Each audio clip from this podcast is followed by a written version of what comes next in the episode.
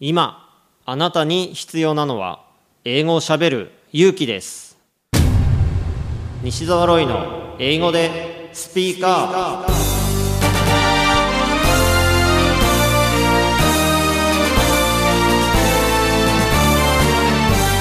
こんにちは。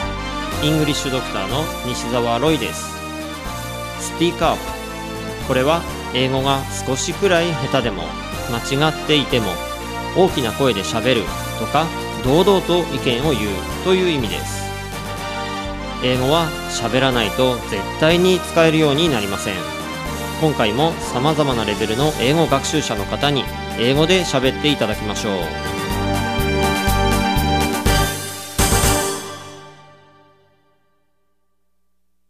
今回のゲストはスポーツ通訳をされている佐々木まりえさんです。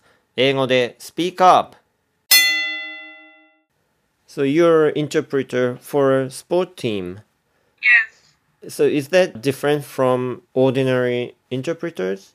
I think so. There's many kind of interpreter, Mhm. but my job is uh, I always have to be with players and coaches as a team staff, and of course I had to translate what they said in the practice and what they said in the game in the matches.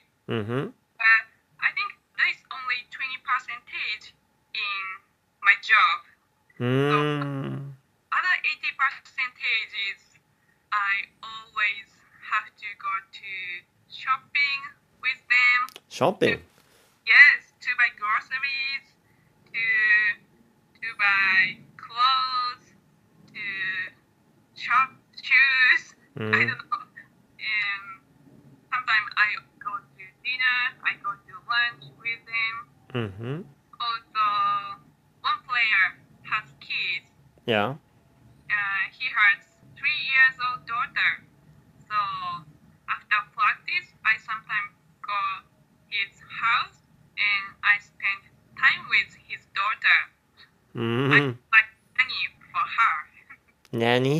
yes. Mm. And so outside of the I also had to translate between Japanese and foreigner players.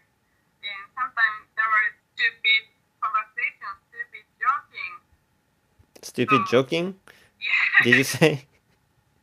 yes. But I had to translate some crazy joke. Mm. But that is also my job.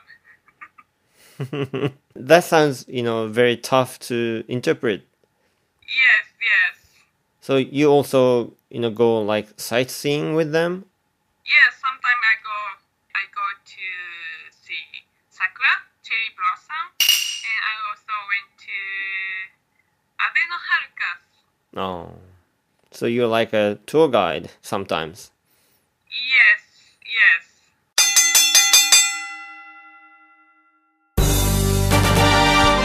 英語でスピーカー下手でもたどたどしくても何かを話せばコミュニケーションが生まれます。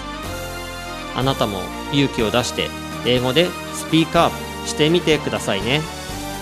ナビゲーターはイングリッシュドクター西澤ロイでした。バイバイ。